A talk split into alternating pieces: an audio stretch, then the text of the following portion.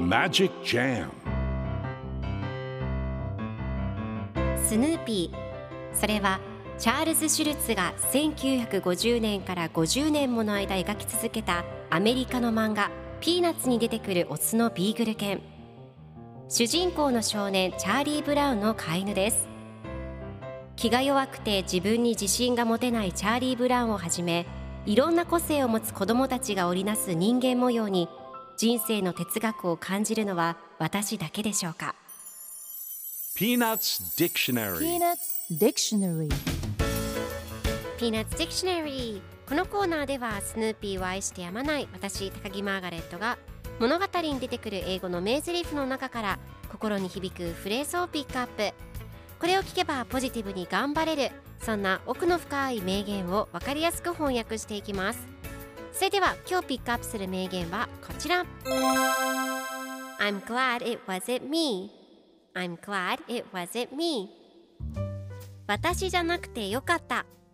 今日のコミックは1979年7月16日のものです。ルーシーとライナスが一緒におしゃべりをしています。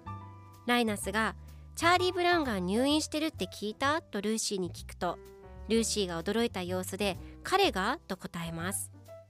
するとライナスが友達が入院したと聞いて最初に思うことは？と質問するとルーシーが私じゃなくてよかったと答えています。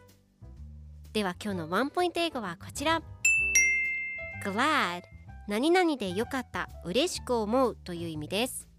今回のコミックでは I'm glad it wasn't me と出てくるので私じゃなくてよかったという意味になります。